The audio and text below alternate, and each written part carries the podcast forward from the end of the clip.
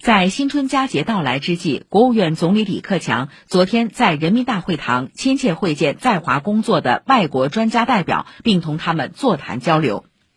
李克强指出，中国政府欢迎更多外国人才来华工作，将继续致力于提升外国专家在华工作的便利性和服务水平，进一步优化工作许可、人才签证和停居留政策，完善税收、购汇、社保、医疗、子女入学等政策，为外国人才安心在华工作提供保障。